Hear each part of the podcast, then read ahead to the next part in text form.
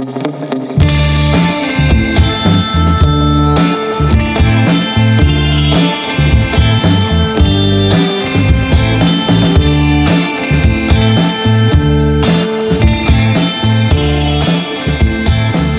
времени суток, уважаемые слушатели! Вы слушаете 11 выпуск второго сезона подкаста от Свободной Киригильдии. С вами в эфире я, Сергей Пергов. И я, Ярослав Пернировский. И сегодня мы будем говорить про контрактное тестирование. У нас два замечательных гостя, которые расскажут все про э, эту тему, про сложности, про то, надо оно, не надо. И первый гость у нас Александр Романов. Саша? Э, всем привет, э, меня зовут Саша, я работаю в компании Playtica, lead software инженером InTest. И второй гость Андрей Закордонец. Всем привет, я Андрей, я работаю в компании New из Амстердама, и я работаю как SDET. Окей, у нас, э, в общем, тут не просто там люди собрались, а целые SDET. Сейчас они расскажут, потому что контрактные тесты делают только SDET. Э, ну, то есть здесь справедливо. Два инженера и два, два менеджера. Все, все четко, все по-честному. Э, значит, э, пойдем по нашим темам.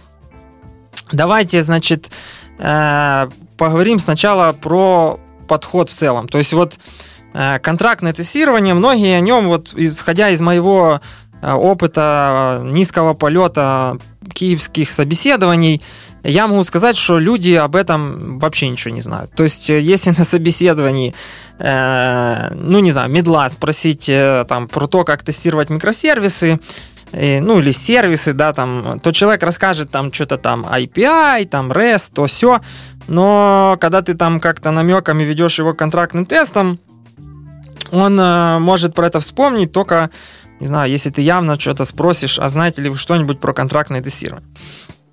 Так вот, какой ваш опыт с этим?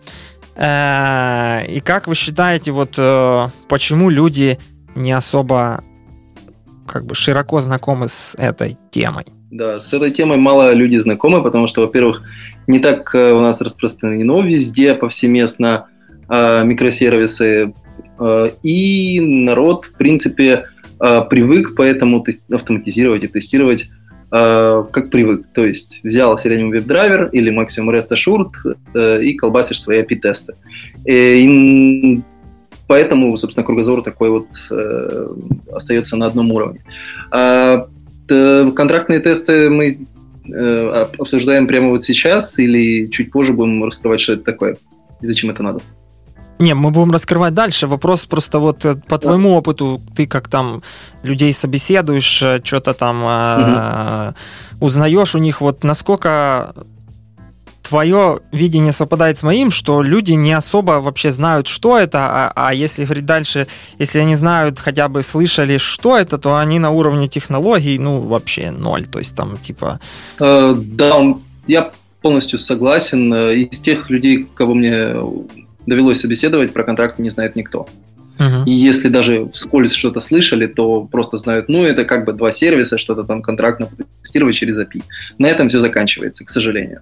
Э, и это не зависит, кстати, от уровня. То есть это может быть как на джун уровне, так и на даже на сеньора не все знают. Поэтому маему, шумаему. Ну, с моей точки зрения, одна из проблем, почему люди мало об этом знают, потому что для того, чтобы внедрять нужно полное согласие от э, команды разработчиков. И не только согласие на то, что мы это внедряем, а еще согласие на то, что разработчики будут этим заниматься.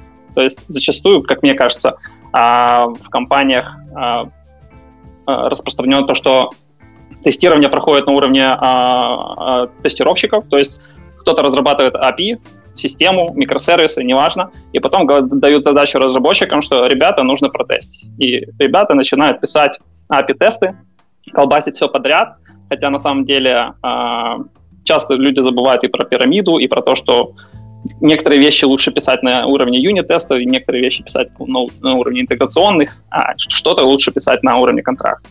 Это раз. А во-вторых, э, для того, чтобы писать контрактные тесты, эм, нужно очень нужно неплохой технический уровень, то есть он подразумевает э, скилл, который позволит вам писать, э, менять именно код приложения. То есть вам нужно будет э, быть комфортным с тем, что вам нужно будет пойти поменять контроллеры, хендлеры. То есть а, один из фидбэков а, наших разработчиков в компании после того, как мы начали их заставлять, ну как заставлять, мы а, все пришли к единому согласию о том, что мы будем писать контрактные тестирования. У нас а, команда тестировщиков были на это аргументы, которых я могу рассказать чуть позже. Вот. И как, когда э, ребята начали писать контрактные тесты, один из разработчиков сказал, что контрактные тесты заставляют э, писать тестируемый код, потому что э, невозможно э, написать э, тесты для провайдера, например, э, без э, того, чтобы э, мокать э, определенные вещи там в контроллерах, хендлерах и так дальше. Поэтому прежде всего нужно не просто, что тестировщик приходит и говорит, что, ребята, вот смотрите, какая крутая штука, а, нужно еще очень хорошо продать эту идею всей команде, аргументированно, а, желательно на каких-то личных ошибках и там шишках, чтобы все понимали больше контекст. И после этого все вместе, все должны засучить рукава. А, QA может помочь именно с сетапом инфраструктуры, CI, а, QA может, э, ну, окей, QA, я говорю, SDET, э, Automation инженеры, а они могут помочь с написанием консюмер-тестов, потому что, по сути, это обычные юнит-тесты, которые генерируют факты, контракты. Вот. А счастью провайдеров там уже зависит от того, насколько сложный код приложения и насколько нужно менять, рефакторить, или можно просто написать тест. Вот. Провайдер-тесты писать это нелегко, ну, это, это такая задача для разработчика хорошая. То есть а, не каждый джун-разработчик, возможно, даже сможет а, сразу затащить эту задачу и сделать ее. Вот, а можешь раз... под, подробнее, вот, э, что туда входит? Э, потому что, как бы, если берем обычный REST, там, понятно, ты дергаешь какой-то endpoint и там что-то шлешь. А mm-hmm. вот в контракте что там ты тоже, имеешь в виду? Там тоже, там тоже REST, там тоже шлешь, а, но а, но мы сейчас тогда начнем уже обсуждать, как вообще пакт работает. Uh-huh. Вот. То есть, а, по сути, есть две стороны. Есть consumer и провайдер. Со стороны consumer а, когда ты пишешь тесты, это обычный unit -тест, которым ты через DSL Pact а определяешь, что а, там есть такие понятия, как state, а, есть а, URL, то есть body, и expectation. То есть есть а, а, в state ты говоришь, что я хочу, чтобы у нас, э, прежде чем я сделаю запрос, э, провайдер должен убедиться, что он в нужном состоянии, то есть что у него там есть юзер или там какая-нибудь company или что, что неважно. Э, это просто как бы маркер для провайдера, что приготовься. Потом есть action, по сути, это описание запроса, то есть э, я делаю запрос на такой-то URL с такими-то хедерами, с таким-то body, и потом expectations, я ожидаю получить вот такой-то ответ. Вот. И по сути, consumer тест это будет юнит-тест, там DSL, и потом в конце маленькие ассерты именно на баде, который вы получаете.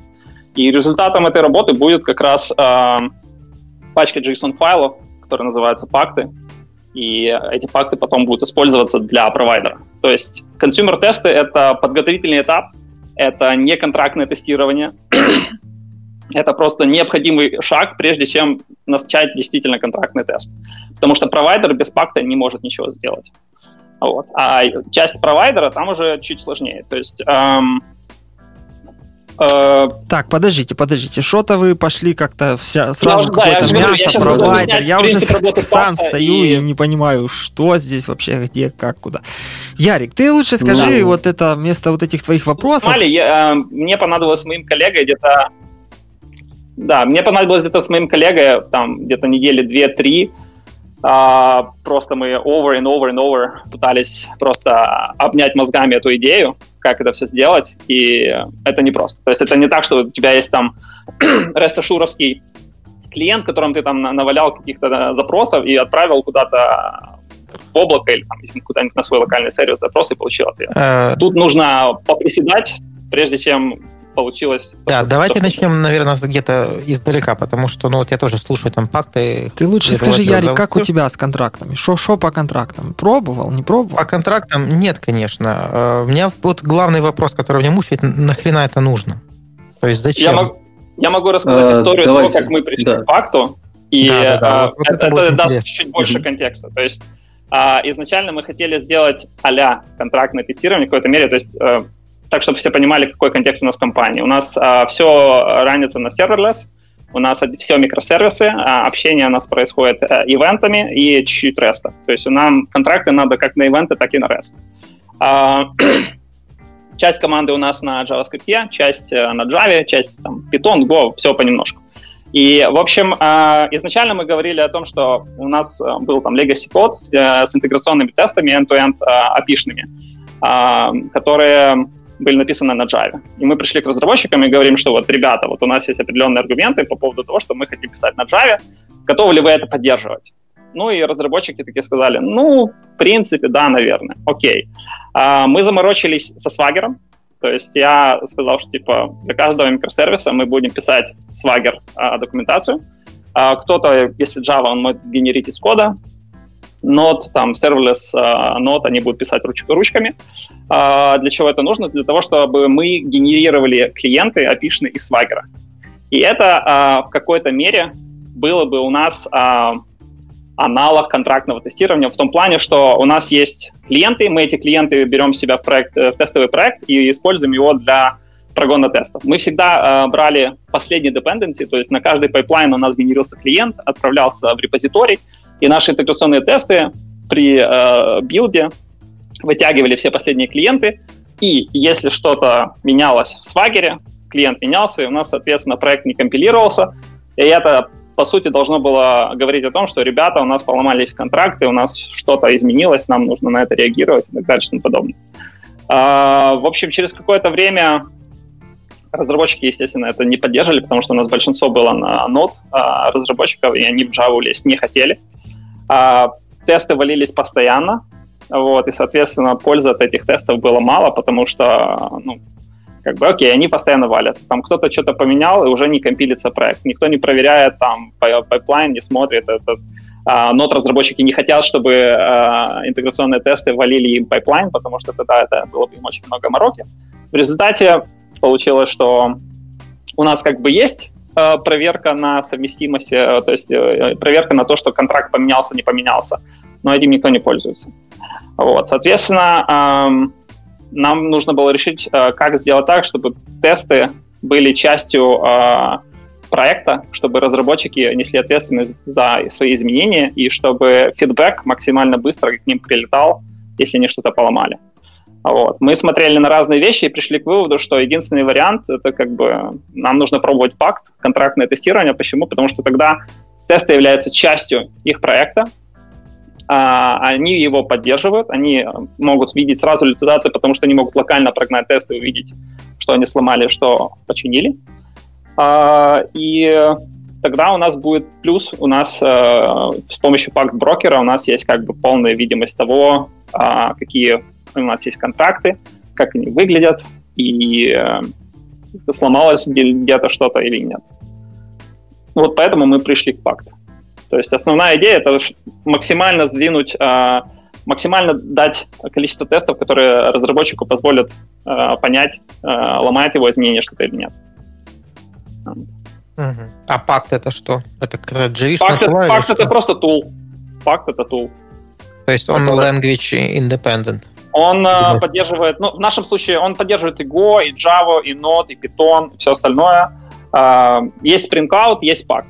Spring Cloud завязан тупо на Spring, э, Pact, он language agnostic, плюс у Pact есть Pact Broker, который позволяет как раз хранить все контракты и плюс дополнительные еще фишки, про которые мы можем поговорить попозже. Ну, я бы сказал, что пакт, э, скорее всего, как спецификация, потому что дальше там идет пакт JVM, пакт там что-то там другое, такое, всякое, под разные языки. И они, походу, если я не ошибаюсь, пакт были про этими про дедушками вот этого всего. То есть там это, по-моему, пакт на, за open source или из этого, которые музыкой барыжат, как они? Шведские. Spotify? Да. Ну, по-моему, я не буду говорить, что это так, но, по-моему, откуда-то... Не знаю, я, честно, в историю не вдавался, как бы, А, я только пытался разобраться, как это все работает, и у нас на это ушло очень много времени, сил и, и нервов. Ну окей, э, мы об этом мы еще поговорим. Саша, ну давай, ты там про Spring Cloud нам обещал прям излить душу. Как вы вообще вот сидели, вы писали REST тесты, небось, все начало падать, и ты говоришь, все, пацаны, стукнул кулаком по столу, давайте делать Spring Cloud. Или было как-то по-другому? Э, да, собственно, смотрите, э, изначально у нас тоже э, все построено на Spring Boot микросервисах, которые, опять-таки, много какие микросервисы общаются между собой по REST, много какие через месседжинг. У нас, опять же, на каждый микросервис были есть юнит-тесты, это все сразу было. В принципе, до поры до времени этого хватало, и кроме этого у нас есть еще набор тестов end-to-end API-тесты. Э, которые запускаются на environment и, собственно, проверяют user flow без UI. То есть э, э, этим все пользовались, все более-менее было нормально, но в один прекрасный момент количество багов между кучей студий, связанных с тем, действительно, что-то пока ты тестировал у себя локально, поменялась действительно контракт или версия этого вот сервиса, ну, клиента другого сервиса, э, и ты это узнал только когда вылил на какой-то там тест environment. Э, так вот, э, много. Мы взяли, взяли сделать POC. Сделали POC, Proof of Concept, один с помощью пата, другой с помощью Spring Cloud контракта. Сравнили и тот, и тот ход, и в результате нам больше в тот момент подошел Spring Cloud контракт. Вот. А, и мы взяли, взялись имплементировать, имплементировать это на уровне компании. То есть фактически все разработчики так или иначе, э, ну, кто-то больше, кто-то меньше, э, писали эти контракты и начали писать эти контракты. Но команда автоматизации, э, она занималась контрактами изначально, и сейчас, собственно, занимается продвижением этой темы в компании. Э, ну вот, собственно, весь смысл контрактного тестирования если уже говорить в целом о подходе, как раз и заключается в том, что когда мы пишем юнит-тесты, э, мы, э, особенно на взаимодействии двух, двумя сервисами, мы работаем исключительно с предположениями. Предположениями, как работает тот или иной э, сервис тот клиент, с кем мы работаем. А, юнит-тесты у нас могут проходить, но баги обнаруживаются, когда мы тестируем э, интеграционно сервисы в связке, в особенности на environment. Э, итак, э, то есть у нас есть вариант тестировать быстро, но юнит-тестами, или тестировать очень долго, но э, end-to-end тестами, то есть api обычными. Соответственно, контрактное тестирование дает э, лучшее из двух подходов. То есть он позволяет быстро, э, локально тестировать э, изменения и интеграцию между сервисами. Много с точки зрения функциональности контракты не дают. Собственно, это не для функционального тестирования, но для тестирования взаимодействия между сервисами это то, что нужно. Э, ну, пока, я думаю, все. А быстро, ты говоришь, это имеется в виду скорость выполнения тестов или быстро их наговнякать, сами тесты? А, скорость выполнения тесты тестов. бегут как юнит-тесты, да. Они как юнит-тесты бегут. Да, фактически чуть-чуть, чуть-чуть медленнее, но фактически как юнит-тесты. А чтобы вот. их написать, нужно много эфорта? А, чтобы их написать в начале, ну, с точки зрения девелопмента, а, много эфорта нужно, чтобы это понять сам смысл этих тестов и э, разобраться в библиотеке, в инструментарии. Но чтобы их писать, э, сильно много эфорта не надо. Но технический бэкграунд, как уже сказал, э, много надо технического эфорта. Потому что, например, если говорить про Spring Cloud контракт, то там знание Spring Boot нужно хорошее, на хорошем уровне, потому что нужно пробовать инициализировать части сервиса э, слоями. То есть хочу инициализировать клиент, но подставить вместо реального клиента стаб и нашему сервису сказать ходить не на клиента, а на стаб. Uh-huh. И вот э, для этого нужно знание, собственно, сервиса и знание okay. спринга. Да. То есть Spring Cloud Contract и Pact это две отдельных вещи, которые живут независимо. Да, это две да. отдельных вещи, да. и, собственно, Spring Cloud Contract, он завязан, ну, преимущественно завязан на инфраструктуру Spring, Uh-huh. Он хорошо туда ложится, но можно и не только с помощью, ну, то есть если у вас сервис не на спринге, можно из, из, извратиться и писать контракты на Spring Cloud контракт. То есть, типа, цели а, у них более, одинаковые, да? Да, цели одинаковые, uh-huh. абсолютно. То есть это два самых больших таких, э, на текущий момент, опять-таки, два самых больших тулза э, и библиотеки для контрактного тестирования в Java. Но пакт, он э, более разноплановый и более, скажем так, language агностик. То есть на нем можно писать э, на разных языках, используя эту библиотеку. То есть там на ноде, на Java, на чем угодно. Да. Из, я имею в виду, из мейнстримовых языков. Ну, давайте я, знаю, я вставлю. Golang, Java, Node, Python, там, возможно, Ruby. А, но да, единственный нюанс, это из того, что я знаю, э, разница между языками, это то, что Python не поддерживает месседжинг. То есть э, ивенты он не может проверять и генерировать контракты для ивентов. Все остальное вроде как возможно. Угу. Ну, смотрите, я имел счастье внедрять э, Spring Cloud контракт, и вот когда я осознал всю эту парадигму, в общем, и оно как-то получилось, там, с горем пополам, мы хотели вообще делать так, чтобы контракты генерировались из интеграционных тестов самого сервиса, то есть есть такие mock MVC, кто там знает, кто не знает, тот идет в Google и читает. Э, и вот пишешь эти mock MVC тесты, они на WireMock генерят контракт, ты этот контракт в стабу заталкиваешь, все это там continuously, если проапдейтили, то оно там все само, и второй человек получает сразу там, ну, апдейты практически там on the fly. Но там есть интересный нюанс, э, такой как breaking change.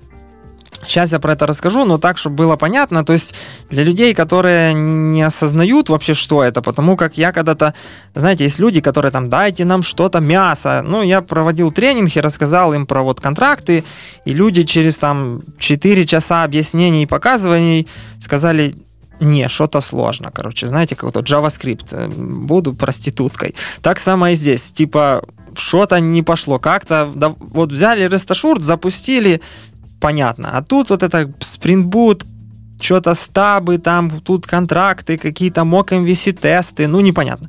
Так вот, Spring, ну вообще вот эти контрактные тесты, они смерть для тестировщиков, как по мне. Потому как э, если э, руки растут из одного места, то разработчики могут писать юнит-тесты, могут писать интеграционные mock MVC тесты, Э, что ну, REST Assured заменяет полностью, и могут писать вот эти интеграционные контрактные тесты. Что это дает? Это дает возможность вот команде, которая разрабатывает один либо N сервисов, работать независимо. То есть им тестировщик, по сути, не нужен в этой команде. Он, ну, он там будет лишний, он как такая сбоку припеку, потому как в таком сценарии, допустим, у вас есть какой-то payment сервис, в который вы кладете там, не знаю, а, айтемы, и этот payment там процессит и говорит done, то все вот это вы можете проверить э, самостоятельно, имея контрактные, интеграционные тесты на сам сервис, ну, модульные, там, юнит, э, и всякие там тест-контейнерс и, и всякую вот эту дичь. Соответственно, тестировщик тут не нужен, ну, ему нечего делать. Соответственно, в принципе, весь бэкэнд можно тестировать без тестировщиков. Реально вот покрыть каждый сервис отдельно, покрыть контрактами, и все будет хорошо. Но как сейчас многих может э, грусть накрыть, что тестировщики, получается, не нужны, не получится протестировать контрактными тестами edge-кейсы. Ну, то есть контрактные тесты, они про соответствие контракту, а не про данные. То есть, если вы думаете, что вы написали там контрактный тест, который передает юзера, ну, типа говорит юзернейм такой-то там, все равно там в контрактном тесте есть какие-то данные то вы ошибаетесь, вы можете поймать кучу багов на валидации, ну, именно на с данными, да. Ну, вот как раз не, нельзя передавать данные. То есть ну, матчинг всегда должен передаваться на типах. То есть если попытаетесь в контрактных тестах хардкодить какие-то вещи и проверять именно контракт на конкретное значение, то тогда будет действительно очень много багов. Там Поэтому в Spring есть э, матчер. Говорим про Boot, там, э, насколько я ну вот, когда мы пользовались, там нельзя передавать типы. То есть ты передаешь прям э, э стринг там, либо там, ну, mm-hmm объекты, да, какие-то. Э, может быть, потому что Spring Cloud заточен на Java, и в Java как бы все просто, потому что пакт, может да. быть, затачивался на разный language, и ну в Python там сложно сказать, это string, да, там надо да. передавать явно тип да. какой-то. Э, но, тем не менее... Не типы, но и regex, и UID, ты можешь именно указывать, что, допустим, я ожидаю, что это поле будет типа UUID, или у него будет определенный regex. И плюс э, в пакте принято, ну, я не знаю, как у всех, но мы э, точно сказали у себя в компании, что мы э, делаем матчинг только на типах. Угу. Никакого ну, кода вообще. Anyway, э, если пакт позволяет там такое сделать, то да, но следующие баги, которые вы пропустите, это дата consistency. Когда у вас система в сборе, то даже если у вас там всякие UUID, если у вас там рассинканные базы или еще какая-то дичь, то контракты этого никогда не поймают. Если у вас там, не знаю, какая-то реплика в базе, и реплика не успевает, ну, в общем, э, или реплика, как у нас было, оказалось, что три дня реплика не работала, и в одном сервисе есть данные, а в другом, к сожалению, нет, и, и что с этим делать, непонятно. Оказалось, что бага MySQL, и у него там что-то проблема с репликами. Ну, то есть здесь с контрактами, то есть вы должны помнить, что если вы внедрили контракты и пообложились всеми этими тестами, то без вот таких, как Саша сказал, э, интеграционных REST API backend тестов Э, ну, не обойтись, потому как э, риски все равно остаются высокие. Но что это позволяет сделать? Оно позволяет вам быстро релизить. То есть оно же называется Consumer Driven Contracts, потому как э, консюмер задает контракт э, провайдеру, что он хочет получить. И, допустим, если я делаю какой-то payment сервис, которым консюмается 50 клиентов, и, мои, и я написал какой-то change и запускаю вот эти контрактные тесты, и они ломаются. Это значит, что все мои 50 клиентов отвалятся. И я должен делать breaking change. И вот тут вот у нас, по крайней мере, был интересный холивар. Не совсем так. Что не так? По консюмерным, да, ну, собственно, во-первых, consumer driven contracts – это всего лишь один из двух вариантов использования контрактов. Есть consumer driven contract testing, есть producer driven contract testing. Вот в producer driven contract testing продюсер написал на все свои endpoint ы контракты, вот я работаю вот так. И как хотите, вы имплементите хоть 100-500 этих консюмеров, вы ну, имплементят только эти контракты, и все. А в consumer driven контрактах каждый консюмер, который приходит к продюсеру, он выставляет свой контракт. И смысл этого в том, что, например, один консюмер может прийти к тебе и сказать, мне нужно из твоего респонса там три параметра, там ID, type и name. А другой консюмер на, на такой же запрос к такому же э, продюсеру придет и скажет, а мне нужно два параметра, а не три. ID и name. На type мне плевать. Вот. Поэтому, э, когда ты делаешь breaking change, продюсер делает breaking change, у него может сломаться, он, например, меняет этот type. У него сломается консюмерный тест только с теми консюмерами, которые используют type, а с теми, которые не используют, у него будет все нормально, он никого не ломает.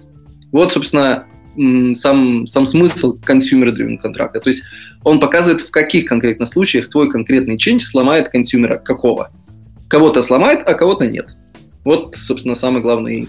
Ну да, ну, в общем-то, суть остается в том, что оно сразу показывает, кому ты разломаешь жизнь. И, ну, это, это хорошо. Но теперь э, дальше идет интересное, когда, если это вставить в CI, и мы говорим, что консюмер, ну или там провайдер, консюмер, в общем, суть там одна. Провайдер разломает всех, ну точнее, если э, провайдер выставил, и он э, ему там э, клиенты э, предъявили другие требования, то есть, не знаю, ну, кому-то надо другие поля, то оно разломается.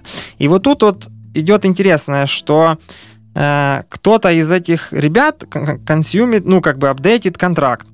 И в CI контракты должны пройти. И вот там у нас, по крайней мере, было интересно, когда явный broken change, то э, пока не замержишь, э, ну, из-за того, что мы генерировали контракты автоматически, то есть, э, получается, пока ты не замержишь вот того, кто ломает, э, а контракт не обновится и не, нельзя будет написать контракт, ну, поправить тесты тем, кто ломается, короче.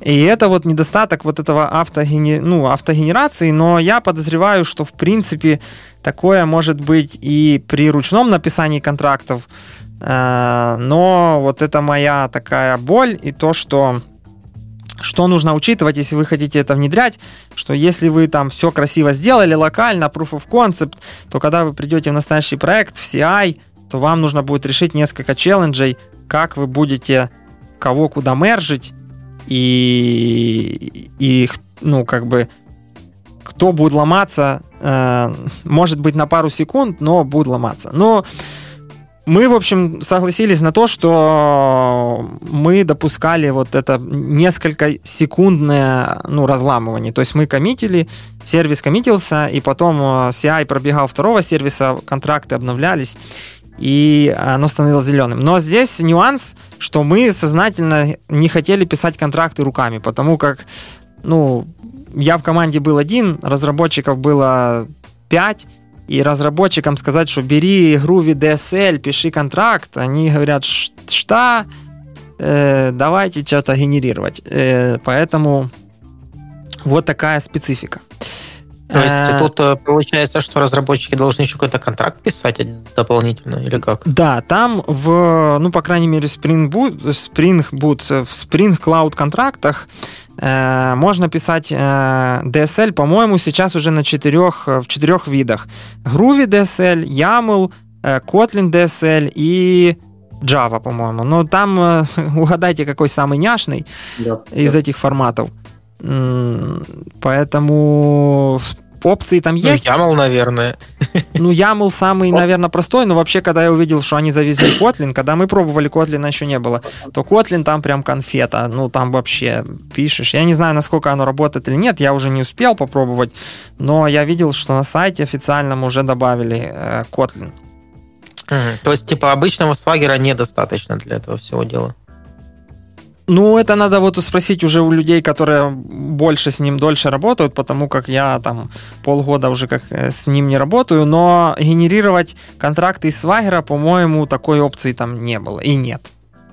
Я такого не знаю. Можно наколхозить, конечно, какую-то библиотеку, которая бы ну, это делала, да. но, наверное, это, это будет занимать сколько-то много времени. Ну, Очень много времени. Надо писать, надо писать контракты. Да. Ну, в случае с пактом это написание юнит-теста. Это просто еще один вид юнит-тестов, который просто сбоку генерирует тебе что-то там и проверяет э, по-другому. Ну, в Spring Boot, а. вот я же говорю, тоже можно генерировать. Оно простые mock MVC тесты берешь, пишешь просто там var mock, цепляешь на него, и он да. генерирует валидный контракт. Но там есть нюансики и баги. Я даже заводил в репозиторий, э, когда оно генерирует невалидный контракт, либо не понимает. Вот у нас был delete метод с несколькими параметрами. Ну, то есть вот Многие могут сказать, и, и когда я заводил багу, мне там в гитхабе так и ответили, что пацан, это дичь, что у тебя delete, и, и delete у вопросик, ну как get метод, да, э, через запятую параметры. Э, так нельзя. Э, ну, да, так нельзя, но у нас можно. Типа, у нас серв... такая пиха была. И вот уже вот такой кейс оно не покрывает, и типа берите, ну, делайте веселые упражнения, чтобы оно заработало. Ну, и мы так и не осилили, поэтому ну, было несколько челленджей. Ну, про челленджи мы еще поговорим. Давайте все же про... А мы про тулы поговорили. Или давайте про тулы. В общем... Не, поговорили. Про, про тулы. факт... Э, ну, вот как раз э, к тому комментарию, что ты говорил про то, как вы проверяли, что ломается, не ломается, да. В пакте есть такая вещь, как э, Can I Deploy э, команда, которая как раз позволяет тебе, э, прежде чем деплоиться куда-то, ты можешь, э, ну, как мы делаем, мы, э, у нас, мы написали на Go tooling вокруг факта э, несколько команд, и вот как раз can I Deploy, она, ты команде говоришь, какие у тебя есть консюмеры, вернее, провайдеры, и эта команда триггерит в пайплайне для каждого из этих провайдеров пактовский пайплайн. То есть это пайплайн, в котором ранится, бежит только команды, которые выполняют пактовские тесты. Вот. И, соответственно, каждый раз, когда такая команда э, бежит, она аплодит verification результаты в брокер. И брокер получается и, как бы единственная точка, которая знает про самые последние а, результаты проверок всех фактов. Вот. Соответственно, вторая часть команды Can I Deploy, она как раз идет в брокер и говорит, а, привет, я вот провайдер с каким-то именем, а, дай мне, пожалуйста, последние результаты по всем проверкам, где мое имя а, присутствует. Вот. И брокер тогда говорит, что вот у тебя столько-то сервисов, с которыми ты общаешься, там либо все прошло, либо что-то упало. Если что-то упало, пайплайн дальше не идет, и как бы э, мы не деплоимся на acceptance. Вот. А один из таких вот нюансов, тоже к чему приходится привыкать, и к чему мы до сих пор еще как бы строим какие-то определенные процессы, заключается в том, что в пакте, э, допустим, какой-то консюмер э, запаблишил новый э, контракт. И в этом контракте есть какой-то стейт. Когда провайдер начнет прогонять свои тесты, он увидит этот стейт, увидит, что этого стейта у него нет, и он просто свалится. Соответственно, у нас уже была не раз ситуация, когда разработчики ко мне прибегали и говорили, чувак, что происходит? Я у себя ничего в коде не менял, а у меня тесты валятся. Вот. А оказывается просто. Кто-то, какой-то из консюмеров э, сделал новый пакт, мержил его в мастер, соответственно, это все улетело в брокер, и э, не прокоммуницировал это с провайдером, и у провайдера отвалился пайплайн, он не может деплоить там какой-нибудь э, фикс или еще что-то на прод. Вот. Поэтому в плане контрактного тестирования очень важно э, еще как бы коммуникация и э, синхронизация действий. То есть э, если есть какой-то новый контракт, нужно э, уведомить провайдера и дать ему возможность написать тест. Или хотя бы проставить какой-то стейт, э, который позволит ему потом прогонять этот тест. То есть вы наколхозили вокруг этого всего еще своих... Мы, там... Да, да, да, там колхозить при, пришлось очень много, и еще придется колхозить. А что вы и... написали на Go, а не на чем-то человеческом? У нас, э, ну, на самом деле, на Go CLI писать довольно-таки э, легко. Э, это раз. Во-вторых, э, у нас э, cloud-инженеры, они начали писать там тулинг свой на CLI, и мы просто добавили эти команды туда для того, чтобы у нас был единственный как бы, тулинг для всего CI. Вот. А эти команды для пакта мы используем э, в CI для паблишинга и для проверки верификации результата. Я думал, что ты скажешь, вы хотели Go подучить, а вы так просто... Я хотел Go, но это как раз вот, э, у меня этот проект, э, я вписался очень э, охотно, потому что я хотел наконец-то выучить Go. То есть у меня на этот год было планы выучить Go и Kotlin, но пока вышло только с Go. А вот, поэтому в целом мне писать тулинг на Go очень нравится. Ну, понятно. Короче, ты испалился. Э, да. Саша, ну, про Spring Cloud, про Java у нее все железобетонно. Да. Там просто тупо все работает, правильно?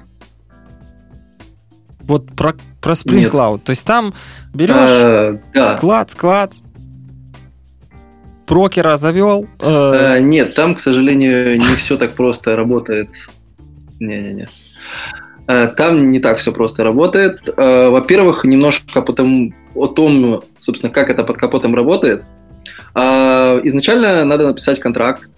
Контракт есть два варианта, где его держать. Либо держать его на продюсере, то есть продюсер-сервис репозитории, либо этот контракт, ну, написано, вот, как ты говорил, уже на Groovy, на Kotlin, на чем угодно там из поддерживаемо, либо его размещать в отдельном репозитории. Мы выбрали вот путь как раз держать контракты в отдельной репе.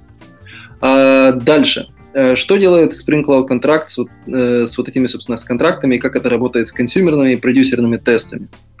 А, на консюмерной стороне, а, действительно, по аналогии с пактом, мы пишем некий вроде как юнит-тест, который выполняется э, для второго сервиса, для клиента второго сервиса, из, вместо реального клиента используется стаб, который сгенерирован на основе этого контракта. То есть на основе контракта генерируется и размещается в каком-то порту, и, собственно, туда идут все запросы. И он отвечает за готовые значения, как, как задефайнено в. А на продюсерной стороне ситуация немножко повеселее. А, ситуация состоит в том, что ну, как, с кем, как, какие консюмеры этого продюсера, а, какие у него контракты, откуда их качать. И дальше Spring контракт выкачивает эти контракты и генерирует, автоматически генерирует REST Assured тесты, это все дело.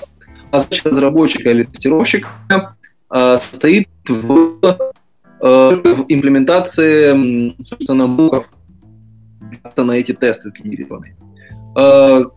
Собственно, вот так оно под капотом high-level работает. Плане того, как это сразу из коробки работает, нужно дописывать ну, часть своего. Тоже по аналогии с пактом мы брали и делали брали и делали... Сейчас, секунду. Мы брали и делали э, свой немножко своего тулинга э, на тему того, чтобы автоматически при pull реквестах в контракты запускать нужные, э, нужные тесты для нужных консюмеров и продюсеров.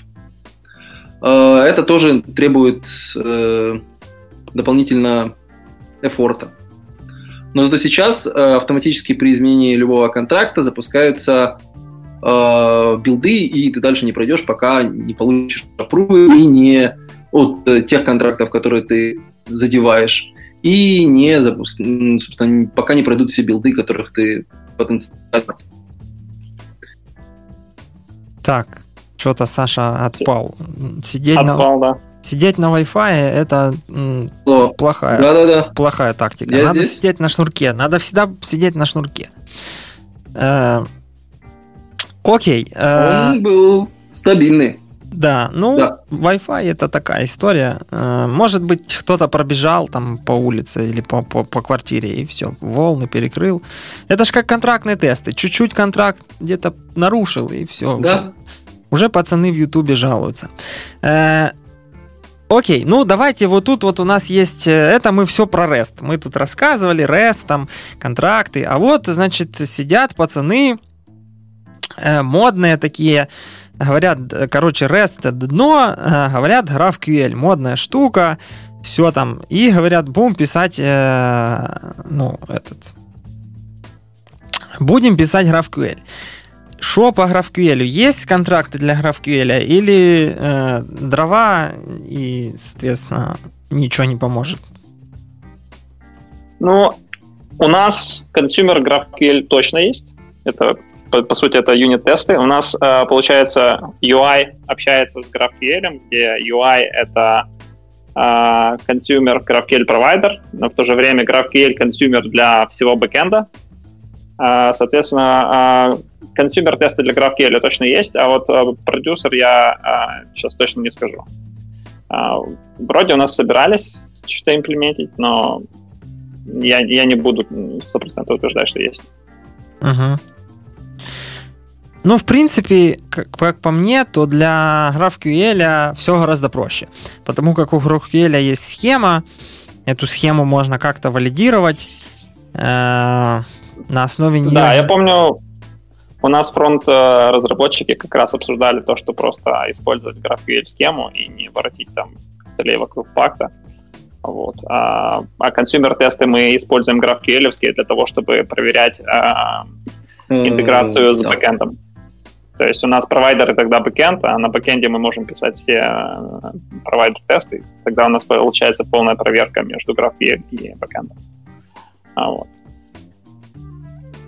Ну да, ну в общем, короче, если у вас на проекте, вот вы сейчас сидите, слушаете, думаете, о, услышал э, про контрактные тесты, пойду колхозить, и вы знаете, что у вас на проекте GraphQL, ну или если вы придете и узнаете, если не знаете, это, кстати, забавная история, когда люди работают на проекте, а потом оказывается, что они не знают половины технологий, которые там есть, то, ну, вам придется самим что-то придумывать, не знаю что. В общем, придется брать Go, закатывать рукава и что-то писать там. А, Да. ну, А, либо, не знаю. Да, Да, помимо, помимо REST есть еще event ы, и вот с event ами как раз проще в плане провайдера. То есть там мокать особо не надо, а там получается тоже как юнит-тест, который а, может легко проверять event. Event ы это ты типа server-side events, либо с веб-сокеты, Да. либо что-то типа такого. Нет, это Kinesis, ну, это, э, ну, в нашем случае это Kinesis. А, Мы по Kinesis общаемся между сервисами, тоже передаем данные. И у нас э, мы делаем проверку так. Но, насколько я знаю, там event, event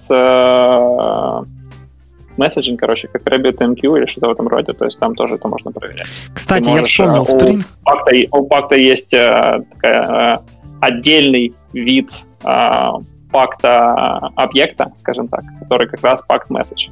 Вот, и в нем ты можешь отдельно указывать. Единственное, что нужно помнить, это то, что пакт не позволяет а, иметь одно и то же имя провайдера для REST и а, event. То есть если у тебя сервис наполовину общается по REST, наполовину на ивентах, то тебе придется провайдер name придумать разные. То есть там service name и service name events, например. Так у нас, по крайней мере, сделано.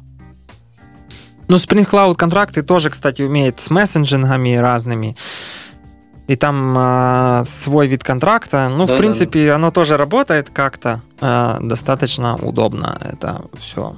Особенно если у вас э, Spring Cloud Kafka или как-то там Spring Cloud э, Streams, по-моему, то там тоже... Stream, Stream да. Стрим, оно взлет... Ну, как взлетает? Взлетает э, через 2-3 дня. Первый раз. Ну, а... стримы взлетают довольно легко.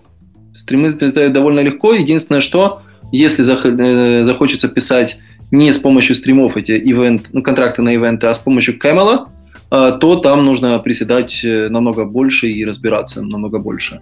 А стримы, там буквально действительно нужно сформировать месседж, который ты хочешь в топик отправить, и завалидировать в контракте, что правильный месседж пришел. И на стороне консюмера точно так же. То есть сформировать expected event и запустить свой event в топик. В принципе, mm-hmm. все. Ну, это вот, э, кстати, один из минусов, что если для REST можно как-то нагенерировать контракты, то есть сильно-сильно вот прям хочется, для месседжинга там не нагенерируешь никак. А, приходится ручками колбасить. Поэтому мы написали два контракта и потом решили, что хватит хватит с нас э, контрактных тестов для месседжинга, будем писать, э, будем надеяться на REST Assured.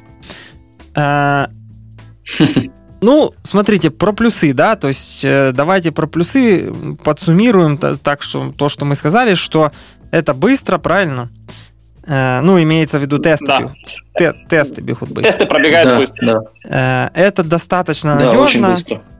Ну, то есть э, принципе, если контрактные тесты прошли, и у вас их э, достаточно много, а сколько достаточно много померить невозможно, то, в принципе, можно ну, считать... почему невозможно? У тебя есть endpoint, у тебя есть метод, и на нем ты можешь сделать проверку, ты можешь сделать positive, то есть, что у тебя там success uh, case и negative case. То есть, на случай там ошибки ты тоже можешь указать, что в случае, если я передаю там неправильный ID, еще что-то, я получаю там 404 с таким-то payload.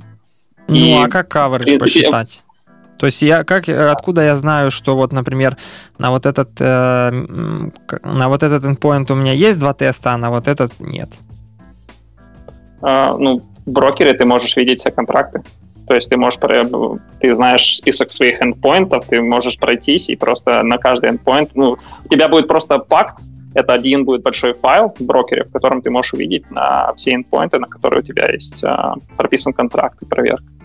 Вот. То есть э, контракты, они не проверят бизнес-логику, и поэтому это раз. Во-вторых, они не проверят такие вещи, как э, инфраструктура и прочее. То есть end-to-end тесты по-любому нужны. Один, один point ты говорил, это data integrity, второй point это то, что инфраструктура все настроена правильно. Потому что у нас были случаи, когда мы на, у нас все serverless в AWS, и были случаи, когда у сервиса, например, были проставлены неправильные пермишины на доступ к базе данных или кинезису или еще что-то. И вот как раз end-to-end тесты ловили такие вещи. Угу.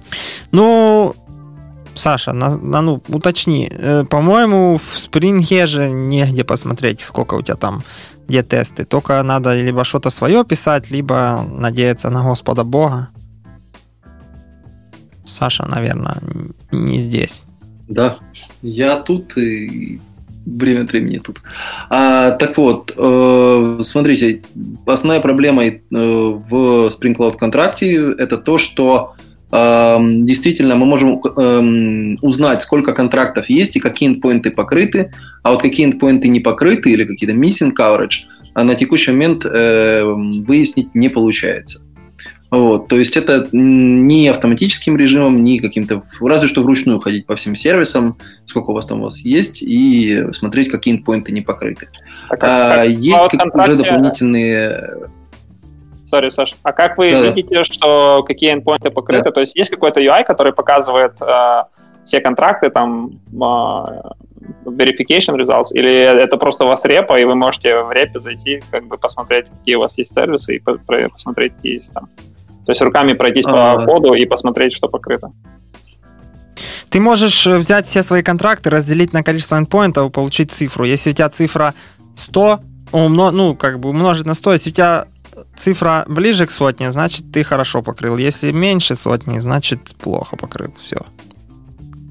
Но у тебя же может быть несколько контрактов на один endpoint. Ну, я просто... Okay. Это было тролло. В Spring Cloud контракте а, некак. Да, это нерелевантно, абсолютно. Понятно. Ты Понятно. можешь просто okay. надеяться на что цифра у тебя, ну, короче, просто probability.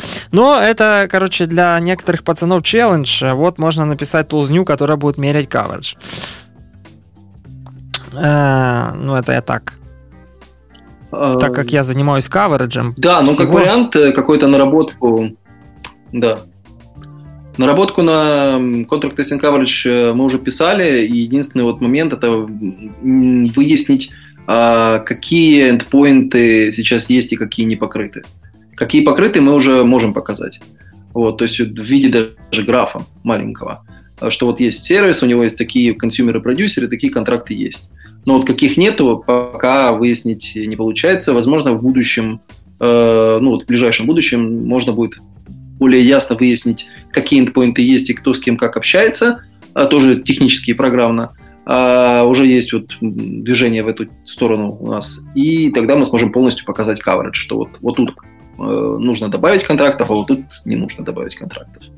А вы используете а, Swagger вот или Потому что если есть Swagger, и он в Java он генерится из э, исходников, соответственно, у вас есть, э, вы можете получить как бы список всех э, Swagger файлов. Да, список, список endpointов-то мы можем получить. На текущий момент нет возможности получить, кто этот endpoint юзает, сколько консюмеров у этого endpoint. Вот это основной челлендж. То есть количество endpointов выяснить mm-hmm. вообще не проблема. А вот okay. кто его юзает, может там один endpoint юзает 50 других сервисов. Вот, а у тебя только 5 контрактов. А, вот, и поэтому у тебя тут э, провал по кавериджу. Вот, собственно, в этом состоит Ну, в факте с этим гораздо лучше обстоят дела. То есть, в факте есть UI, в нем есть список всех консюмеров-провайдеров, и можно просто сделать поиск и получить список, э, если ты провайдер, получить список всех консюмеров и наоборот. Ну вот э, в плане UI, конечно, у Spring Cloud контракта все очень скудно. Есть какой-то э, из коробки какой-то UI, который там быстренько написали создатели, и он такой пока куцый, очень-очень куцый и малоинформативный. Поэтому Вообще, я вам писать. сейчас э, расскажу, значит, э, имхо, имхо, я еще когда, знаете, вот это когда э, было времена, когда там использовали вот это там всякие сервис-ориенted architecture, только тогда это не называлось микросервисами, и хайпа не было, и контрактов не было, в общем, пацаны как-то работали. Так вот, я работал на проекте, где сервис, который, э, ну, то есть команда, которая пишет какой-то сервис, она к нему разрабатывала и API клиент. Ну, то есть по типу, вот как Андрей рассказывал, только не с Вайгером генерировалась, а вот команда сама э, генери... ну, как бы сама писала вот этот сервис. И получается, что э, каждая выкатка сервиса, то есть там вот ну, сервис версионируется, да, там, там, не знаю, 2, 2.0, 2.1, 2.5, 2.3, там. Соответственно, и у, в нашем локальном артефакторе лежал э, там, допустим, payment, API, client 2.0.0. И все знали, что 2.0.0 это 100% железобетонно совместимо с 2.0.0, ну, за деплоенным payment сервисом. Там, э, если там 2.0.1 э, это просто фиксы там какие-то, и он совместимый. Ну, в общем, там были э, такие признаки, по которым было понятно, что совместимо, что нет. Соответственно, тот, кто хочет имплементироваться, ну, то есть интегрироваться и апдейтить версию, если они апдейтят там на 3, а они э, ну, общаются с 2, то там все ломается, и оно CI говорит, ребята, дрова, ничего так делать нельзя, короче. И, в принципе, это была достаточно неплохая альтернатива контрактам. Понятно, что тут надо оценивать overhead, ну, то есть э, поддержка библиотеки versus поддержка контрактов. Здесь надо смотреть, что, что, что дешевле. Но, как по мне, тоже может быть подход. Это я к тому, что если сейчас кто-то слушает и думает, что контракты это там, не знаю, завтра надо внедрять, то это не единственный подход. Вот мы там с Сашей были свидетелями э, ситуации, когда на последнем кафесте к нам подошел чувак, и начал расспрашивать и задавать вопросы, которые, из которых можно было сделать вывод, что он э, подразумевает то же самое, но э, сделанное вообще другими тулами и другими, другими подходами. Вот, насколько я знаю, в Виксе там э, есть э, тест, как там, там? Тест-киты. Тест-киты, Там да. есть тест-киты, да. То И есть вот как раз это почти такое же, ну, оно чем-то похоже на контрактные тесты, только сделано по-другому и, и ну, Да. У меня коллега э, Ньютен тоже, он на прошлой работе говорил, что они делали сами там на той же кошечке э, что-то похожее на пакт брокер и тест интеграционный. У них там с этим брокером их э, локальным общались, и все было мокнуто, и все проверялось. То есть варианты есть, варианты разные. Просто пакт или Spring Cloud, они предлагают уже какой-то готовый тулинг. Вот. Мне кажется, одна из таких самых больших проблем — это убедить всех это попробовать внедрить и поддерживать. То есть э, я до сих пор, мы уже сколько, мы уже работаем над пак, э, пак, контрактным тестированием уже там несколько месяцев. Ко мне все, э, я проводил уже где-то три или четыре воркшопа, то есть после того, как я там что-то понял, мы нашим разработчикам объясняли, показывали, готовили там им э, тоже тесты, писали, показывали, как делать. Вот, и все равно потом через какое-то время они приходят и задают вопросы, типа, у меня все сломалось, что делать? Вот, то есть ну, помимо, помимо технического mm-hmm. эфорта, там нужно еще именно организационный и мотивационный эфорт проводить. Ну, да. смотрите, вот если, как раз... Если команда не готова писать такие тесты, нет смысла даже начинать. Ну, тут даже по, по месяцам, вот ты говоришь, что несколько месяцев, мы, собственно, а, начали ковырять контракты и PVC делать в 2017 году, и вот э, с начала 2018 года постепенно, потихоньку внедряем э, контрактное тестирование. Э, и это, да, действительно, где-то 90% вообще контрактного тестирования – это про коммуникацию. То есть техническую часть можно, особенно, ну, как девелопер показал на воркшопе, он это делает, там, ну, для девелопера, особенно там middle, senior уровня, вообще никаких проблем, там, ничего сверхъестественного. Но а, про, огромный overhead процессный. Потому что э, если ломается какой-то контракт, э, он, собственно, стопает всю разработку и всех зависимых сервисов. И пока вы не придете и быстренько не пофиксите на своей стороне, контракт не пофиксите, дальше никто не сможет, э, собственно, идти. А, например, если брать, э, вот как внедрено это у нас, у нас, если контракты, контрактные тесты валятся, это они идут сразу после юнит-тестов, собственно, при сборке билда. И локально даже ты не соберешь проект, если у тебя, собственно, вайлетится контракт. Поэтому тебе сразу нужно идти и сразу фиксить. Вот. И если коммуникация не настроена, прям вот, что ты придешь там к другому, там, собственно, к разработчику другого сервиса, скажешь, там, Вася, э, что-то надо тут пофиксить, давай быстренько сядем, пофиксим и все, и пойдем э, фикс зальем и будем дальше девелопить. А, то есть, если этого вот такой вот коммуникации нету, то а все общение, например, только там через тикеты, что вот, вот когда-нибудь мы когда-нибудь пофиксим ваш контракт, тогда контрактные тесты вообще не зайдут. Как, как да, вообще не зайдут. Вообще не зайдут, Это потому что если все будет по тикетам распределено, или там вот когда будут приоритеты, когда у нас будет время, тогда мы пофиксим контракт. Ребята, мы и деплоиться не можем как бы без контрактов. Ну, или там, пока это не пройдут. э, Ну, вот это, это первое, что надо решать при контрактных тестах. Исключительно организационные вещи. Ну и процесс. Как менять процесс, как адаптировать процесс э, разработки под то, что у вас теперь есть контракты, и то, что нужно реагировать на изменения сразу, immediately. Вот так. Короче, контракты Очень нарушают хорошо, да. первый закон Егора. Первый закон Егора какой? Первый закон ну, первый Егора закон какой? Егора, работа должна быть Расскажи-ка. через тикеты. А второй Ну, закон да, Егора... Ну, Давайте по очереди. Ну, да, нарушает. А Но второй тут, закон тут... Егора, что тестировщикам должны платить за баги. Ну, тут э, тестировщики ни при чем, поэтому на, закон не нарушается, так что нормально. Да, да. Да, но это было про ну, сложности вот... Э, внедрения, а вот про минусы самого, ну, самого подхода. То есть я так понимаю, что он хорошо ложится, если у вас какая-то микросервисная архитектура, где есть много сервисов, они друг с другом как-то говорят. А если у меня такой исполинский монолит, и там, ну, то как бы куда-то его не втыкнуть надо. можно? А, можно, можно втыкнуть. Да, Sorry, в теории. теории. Можно да-да, можно писать, э, и, ну как, это и теоретически, и практически, можно писать контракты между клиентом и бэкэндом. То есть, если, ну, то есть у тебя ряд каких-то эндпоинтов торчит из монолита, и ты на каждый из них написал контракт, который выдал, например, стабами выдал клиенту, в Spring Cloud контракте это упаковывается вся штука э, в Docker контейнер, и потом на стороне клиента клиент может заранить эти стабы и проверить, что, например, он не ломает ничего. Причем клиент, опять-таки, может быть на любом языке, там, JS, Java, C-Sharp, как угодно.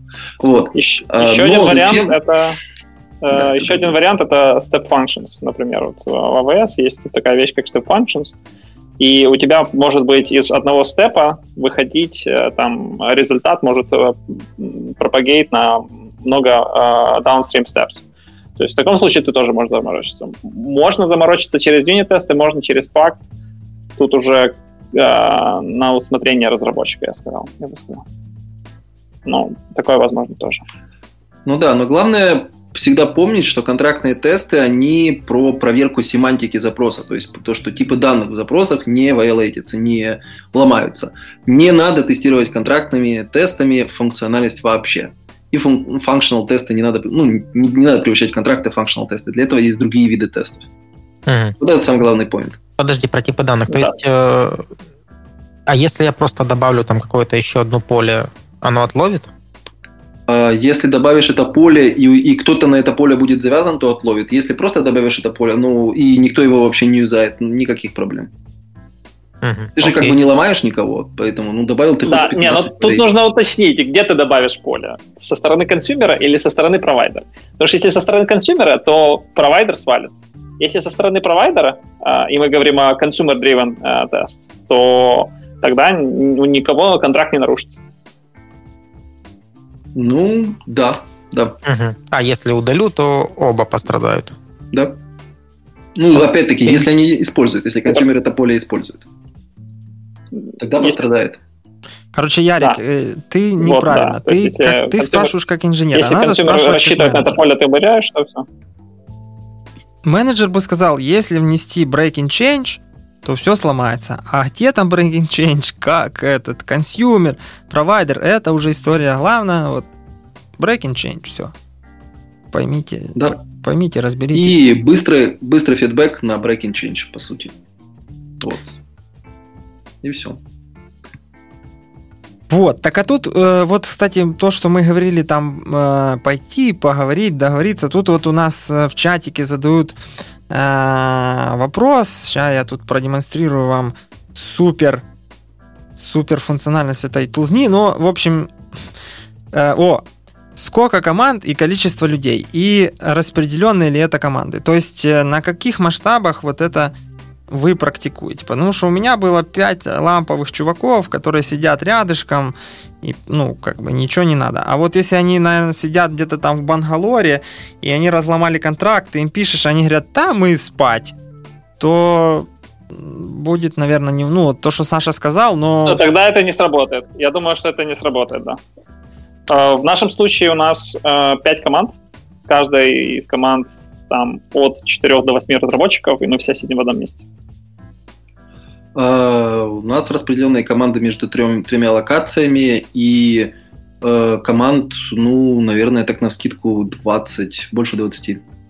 Каждой свои разработчики. И как, э, и... как как вот если кто-то закоммитил? А, как? Да, ну, собственно, сразу идет реакция, постепенно приучаем всех участников процесса, в особенности это бизнес-people, к тому, что если есть breaking change, и вот как только это все будет опять же, вот ну, буквально на, на неделях ближайших это в контракт у нас включается как hardgate, то есть ты никуда ничего не можешь замержить, пока ты контрактные тесты не прошел. То, соответственно, постепенно будет приучаться, что ты никуда не можешь э, ступить, пока ты не пофиксишь контракты. Тупо гид-хуком, да? Если гид-хук да, да. не прошел, то дрова. Ну, да, что-то типа такого, да. Ну, понятно. То есть на распределенных командах оно работает. Ну, как работает? Постепенно, по чуть-чуть. Это не так, что оно заводится. Вот сегодня ты пришел, сказал, работаем так. Так никогда не работает. Это очень такой... Это как вот с этим эфемерным словом инженерная культура. То есть э, ты не можешь сказать, э, там, пишите юнит-тесты. Вот, это постепенно приходит, ты показываешь раз, показываешь два, в чем их плюс, почему без них плохо, почему без них хорошо. И народ приучается постепенно, начинает писать, и действительно потом доходит до того, что да, юнит-тесты это действительно помогает и там отлавливает баги. Вот. Также да. и с контрактами. У нас уже у одного разработчика было, ну, скажем так, у нас в компании уже было два просветления по поводу контрактных тестов. Первое это то, что я говорил, что разработчик, когда начал писать провайдер-тесты, он увидел код, который был написан давно, и он написан был в стиле нетестируемом, он сказал, что да, контрактные тесты заставляют нас писать тестируемый код. А второе просветление было это, когда мы только начали внедрять контрактные тесты, и один из разработчиков, они начинали писать новый сервис, и а, они начали именно с контрактных тестов. И вот как раз на основе consumer-тестов они строили свою опишечку, и они были этим очень довольны. То есть, по сути, контракт им заменил... Ну, Swagger у нас отдельно генерится, но они все основываясь на consumer-тестах, они написали свой сервис, и проблем интеграции было минимально. Ну, это, в принципе, как и с любыми тестами. Если делать ТДД, то, в принципе, с тестированием проблем ноль, потому что у тебя приложение получается максимально подготовлено к тестированию. Я это лично проверял, потому как э, э я там разрабатываю некоторые сервисы, REST, и, соответственно, если ты делаешь даже вот эти mock MVC-тесты, то ты когда садишься и не можешь написать банальный mock MVC-тест, то ты начинаешь думать, э, то есть ты начинаешь как бы писать так, чтобы написать тест. И, и по итогу у тебя получается более удобная API, более удобный красивый код, и, соответственно, ну, меньше багов, потому как ты его покрываешь тестами снутри, то есть ты там, если твои там mock MVC тесты прошли, то ты уже как минимум уверен, что вот э, ты в минимальном сетапе, да, там, убирая инфраструктуру, убирая там дата консистенции и все остальное, ты вот в маленьком кусочке работаешь. Ну, а дальше уже потом уже там пойдет, э, э, пойдет дальше. Ярик, что там, помогло тебе с контрактами хоть как-то? Да не сказал бы, что прям помогло. Я просто не знаю, куда их у себя втыкнуть можно. Ну, у нас пока не такой. Ну вот просто, допустим, последний такой вопрос про контракты. Именно если у нас просто сет пати, ну не знаю, многие интегрируются там со всякими банками, карточками, что-то там, не знаю, тянут из из каких-то а, амазонов там, э, откуда там, с чем люди еще интегрируются, не знаю, там. Salesforce, ну, короче, со всякой, со всякой э, кровавым enterprise. Так вот, можно ли, э, это обычно, обычная история, когда люди говорят, нас все пати, надо как-то проверять, что они нас не разломают, потому что, ну, они там такие редиски могут, могут, помо, помо, ну, как бы... End-to-end интеграционные тесты. Rest assured да. рулят. А почему пакт, ну, или почему контракты в таком случае не закроют? Потому что провайдер тестов должны писать те, которые поддерживают этот провайдер-сервис. То есть, допустим, да. у нас есть Salesforce, Salesforce не может писать пак-тесты вообще никак. Вот. У нас есть адаптер к Salesforce, но, на который мы пишем тест. Но сам Salesforce, он не может ни consumer, ни провайдер тесты писать. То же самое с любым другим third-party сервисом. Это все равно, что вы должны прийти к ним и сказать, пацаны, вот у нас есть Pact-тесты consumer, а теперь вы пишите провайдер-тесты, и мы, когда будем менять наши consumer ы, типа, вы должны проверять, что вот у вас. А у тебя set даже не будет части твоего пайплайна. Ты не сможешь провайдер-тесты прогнать э, для set Поэтому set кроме как end-to-end тестов, никак. Ну и контракты это всегда, собственно, разговор с двух сторон. То есть э, должны продюсерные тесты писать продюсерные, скажем так, гиткиперы сервисов, а на консюмерах консюмерные нельзя. Ну, то есть очень плохой антипаттерн, чтобы там, скажем так, пришла команда и написала контрактные тесты для всех. И особенно для всех новых сервисов. Еще какой-то легаси можно покрыть, э, но только Legacy. Если говорить про новые сервиса, то тут надо задействовать всех разработчиков со всех сторон. С обеих сторон, соответственно. Угу. Ну, окей. На этом, я думаю, будем, будем близиться к концу. В общем, э, что-то мы про контрактные тесты рассказали, про плюсы-минусы рассказали. Э, что не рассказали, то можете писать куда-то там в комментариях, в чатиках, э, в телеграммах. Slack. В Slack. Да, Slack. мы поможем. Да, да, да. Ну, как бы мы поможем, чем сможем, так сказать, потому как тема достаточно широкая, и тут э, больше вопросов возникнет, скорее всего, у людей, которые будут это внедрять, с... Вот я это всегда там на всяких тренингах, и я там рассказывал, что э, как раз на, на процесс на на процесс на коммуникационном уровне, потому как даже если вы придете вот в своей команде, влупите контракт, там спринг, накрутите, и это увидит вторая команда и скажет, так а что это, куда это? Не, мы этим заниматься не будем. Все, ну, конец. Ничего дальше не поедет.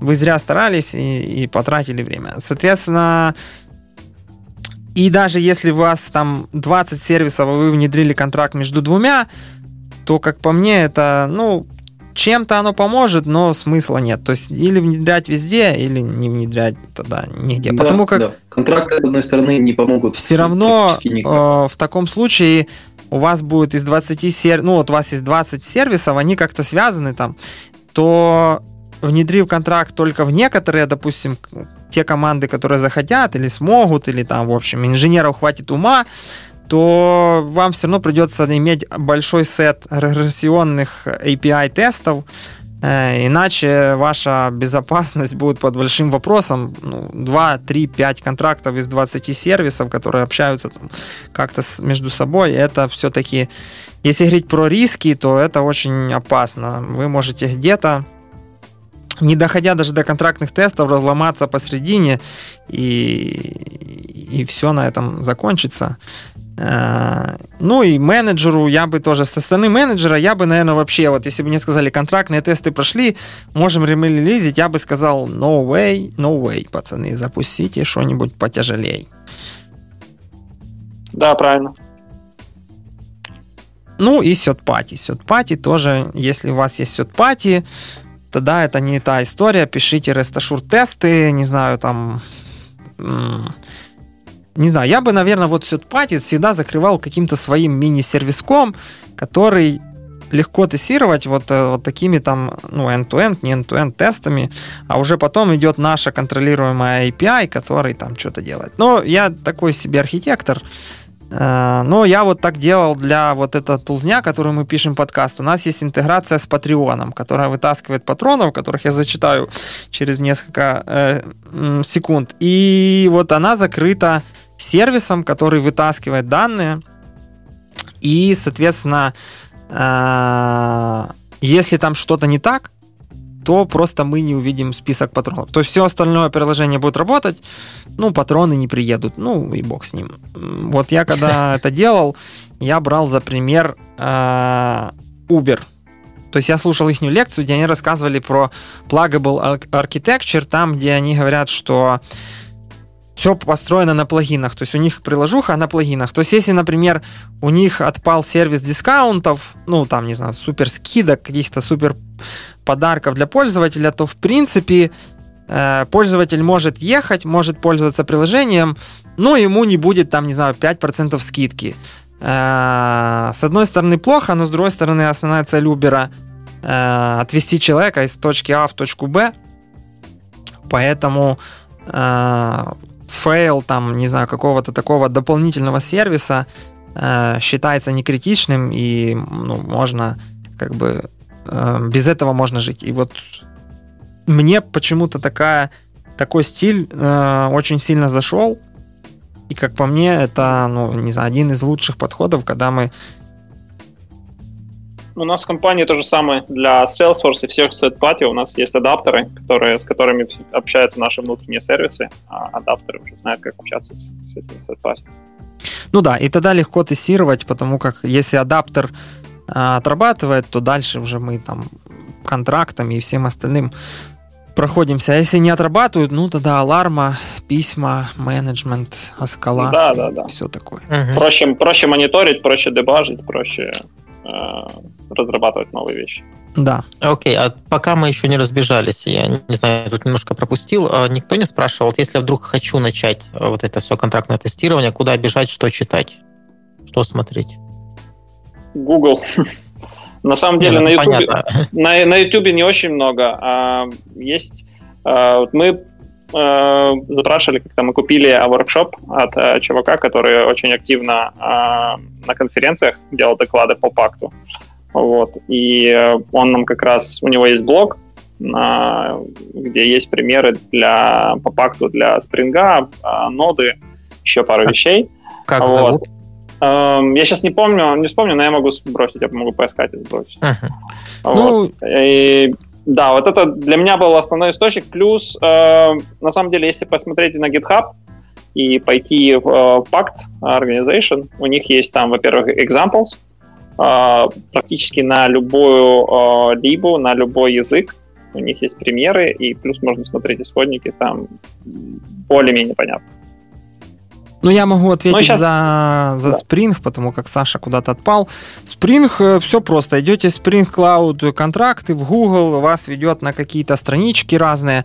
В YouTube есть э, достаточно много докладов как про Light, ну типа зачем это там, э, как оно работает, так и про Hard. Есть целые воркшопы от... Э, есть в Твиттере такой чувак, Марсин Грщечак. Э, он, короче, поляк. Я с ним лично разговаривал, когда был на конференции в Кракове.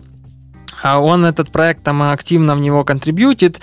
И, соответственно, он выпустил на Udemy, либо на чем-то таком вот этих курсов, площадках курсов э, целый work, ну, как бы такой тренинг про клауд-контракты, там от степ 0, что это, зачем, до там каких-то примеров с э, стримингами и всем остальным. Э, я его даже проходил, он был бесплатный, не знаю, как сейчас. Если я найду, то я скину, скину в шоу-ноты. Ну, если не найду, то не скину.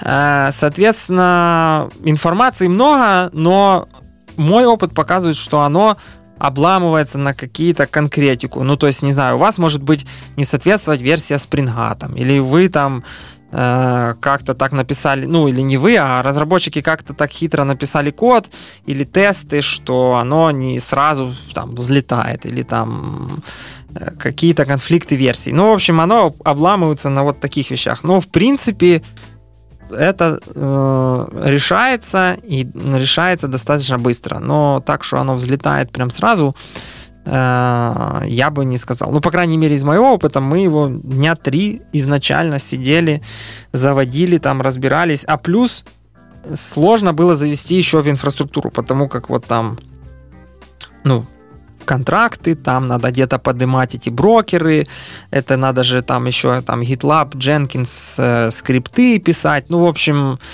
а у нас еще все в Кубернетисе, это там еще надо пописать всякой дичи. Ну, то есть, скорее всего, если вы не, не, за, как бы не запасетесь помощью девелопера и девопса, то будет, будет сложно. Если вы не можете заручиться помощью девелопера и девопса, значит, вы вообще можете не начинать. Да, да. Ну, тут даже, да, вот DevOps, если вы с девелопером хоть как-то там разобрались, то, наверное, если нету DevOps, и вы сами, как это обычно бывает, не, не способны там что-то сделать, имеется в виду не потому, что у вас не хватает знаний, а потому что там обычно то доступов нету, то еще какой-то дичи, то ну, оно все обломает локально. Э, как я вот часто слышу, что там, не знаю, Jenkins держат локально и запускают автотесты локально, то вот эта история совершенно не про это. Если про UI-тесты и API еще как-то там можно выжить в такой истории, то с контрактами это все тщетно. Если оно не бегает где-то там по скедулу, то... Ну и нужно еще иметь в виду, что когда идет планирование нового спринта, то нужно и нужно писать контракты, то это нужно тоже закладывать эту работу. То есть, и, соответственно, это там дополнительное время, и не всегда там продукт-оунеры, бизнес и прочие согласны на такие вещи. То есть это еще нужно очень хорошо попробовать продать сначала всем эту идею, получить approve от э, technical leadership и от, от лидов, и только потом начать это внедрять. Если это делать на инициативе, что вот какая крутая штука, я хочу разобраться, я сейчас сделаю, и все заведется, ну, скорее всего, там шансов мало. Ну да, получается меньше фич, больше тестов, но фичи качественней. То есть здесь как обычно. Люди с деньгами могут возразить и сказать, ребята, э, хотим снежинки, олени и Деда Мороза. Вы говорите, снежинки и влаз... олени влазят, а Дед Мороз уже не влазит. Они говорят, ну, значит, тогда без тестов. Да. И получается... Если у вас там три микросервиса, то это тоже как бы не, не стоит эфорт. У нас уже, у нас сейчас 32 микросервиса, и планируется там через год вырасти там до 60-70. Поэтому нам это необходимо. Вот, то есть нужно смотреть на контекст. Ну, опять-таки, три, здесь же, а где порог? Я бы сказал, просто надо смотреть на перспективу. Если э, проект, либо бизнес, либо там вы ощущаете, что оно вырастет, то понятно, что этим лучше начать заниматься, когда их три, а не когда их 60. Да, да. Ну, я именно об этом, что если вы, вы знаете, что у вас будет рост микросервисов, именно, или вы там монолит собираетесь распиливать, то, конечно, стоит. Ярик, а, вот когда вы начнете распиливать э, монолит, видишь, надо будет писать контрактный тест. А, окей. Я когда пойду на какой-то другой проект, где еще нет монолита, тогда мы задумаем. Где еще микросервисы, где из этого, из пельменей не сделали э, эту, как она, забыл название этого блюда, когда все вместе, то тогда надо делать. Смузи типа? А? Смузи из пельменей, да? Нет, ну не смузи. Там есть вот это где слоеное тесто, и между ними мясо. Я забыл, как оно называется. Mm. Лазанья. А. Вот, лазанью, да. Когда из пельменей не сделали лазанью, то вот. Ну, короче, мы пока пытаемся наш монолит засунуть в докер, а вот когда он туда засунется, тогда уже будем что-то думать дальше. Ого, ну вы прям идете в ногу со временем. Ну, а то. Окей. Э, ладно, давайте патронов, прощаемся, идем спать, есть там что-то, заниматься своими вещами.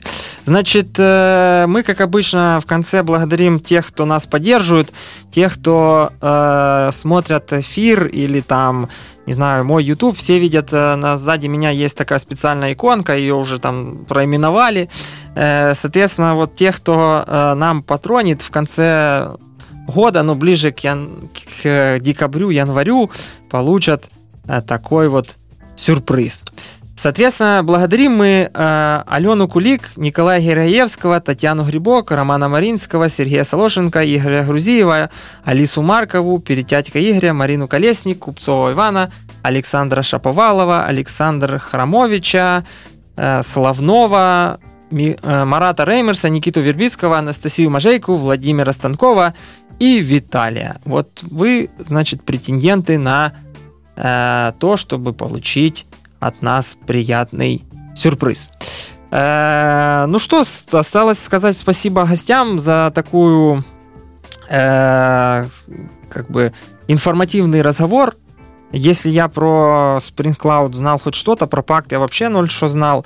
Вот, соответственно, было полезно. Э, я не уверен, что я когда-нибудь мне посчастливится его внедрять, но как минимум пойти почитать, просто еще раз посмотреть, какие есть фичи, э, и, возможно, наколхозить какой-то open source проект, на, ну вот, как минимум Spring Cloud, как я вижу, уже отстает тем, что реально нет вот этого UI и нет такой визуализации. Я не знаю, там, если оно в родмапе у команды которая это пишет, но мне кажется, это было бы мега удобно и мега полезно действительно видеть э, вот эти маппинги между контрактами, консюмерами, вот такую какую-то, не знаю, супер диаграммку. Э, короче, РП для контрактов. Соответственно, ну, либо какой-то каверидж. Ну, каверидж наверное, сложно. Надо какой-то джакоко там или что-то подобное колхозить, чтобы увидеть, что мы покрыли, а что не покрыли. Ну что, все, будем прощаться? Да, спасибо, что пригласили. Тогда давайте, Андрюха, скажи там что-нибудь на прощание э, и будем заканчивать. Всем спасибо, что слушали. Пишите тесты, слушайте маму. Так, я не помню, кто это говорил, но в каком-то из подкастов это всегда говорят в конце. Пиши, пишите тесты, слушайте маму. Да, но мама вам не поможет в случае контрактных тестов. Саша, ты Нет. еще здесь? А, да, я еще здесь. Всем большое спасибо. И самый главный совет – это используйте контракты с умом. И не везде. Да. Ярик. Да, я согласен. С умом и не везде. Ну, я, как обычно, в конце скажу, чтобы вы э, там ставили лайки, подписывались, э, донатили, писали тесты, любили маму, советовались с ней, но, как уже стало понятно из этого подкаста, мама вам не поможет, если там хотя бы с Ресташурдом она вам как-то там скажет, что ты там держись, не расстраивайся, все получится, то здесь, э, если мама другого разработчика не скажет ему, то ничего не получится. Соответственно, тут надо либо коалицию, либо ничего. Мы обязательно встретимся с вами в следующих эфирах. Пишите, кстати, тоже темы, которые вы бы хотели послушать, потому как э, у нас какой-то э, информационный голод, уже непонятно про что рассказывать. Такое ощущение, что про все рассказали. За, за 36 выпусков, чи сколько там, 27 плюс 11, 20, 38, да, уже покрыли все тестирование. Есть ощущение, что это неправда, но чтобы да было... нет, просто мы устали за лето, на самом деле. Как-то мы вышли из ритма. Да, чтобы, чтобы нам было проще, вы напишите там вот про тим лидов, эх, просили еще про э, всяких там э, про лычки, про зарплаты, э, про IT Words, кстати, но где-то победитель заехал, и его невозможно... Э, Скоро уже вернется. Невозможно поймать. Э, соответственно, мы это все сделаем. А на сегодня всем спасибо, всем пока. Пока-пока. Пока. -пока. пока.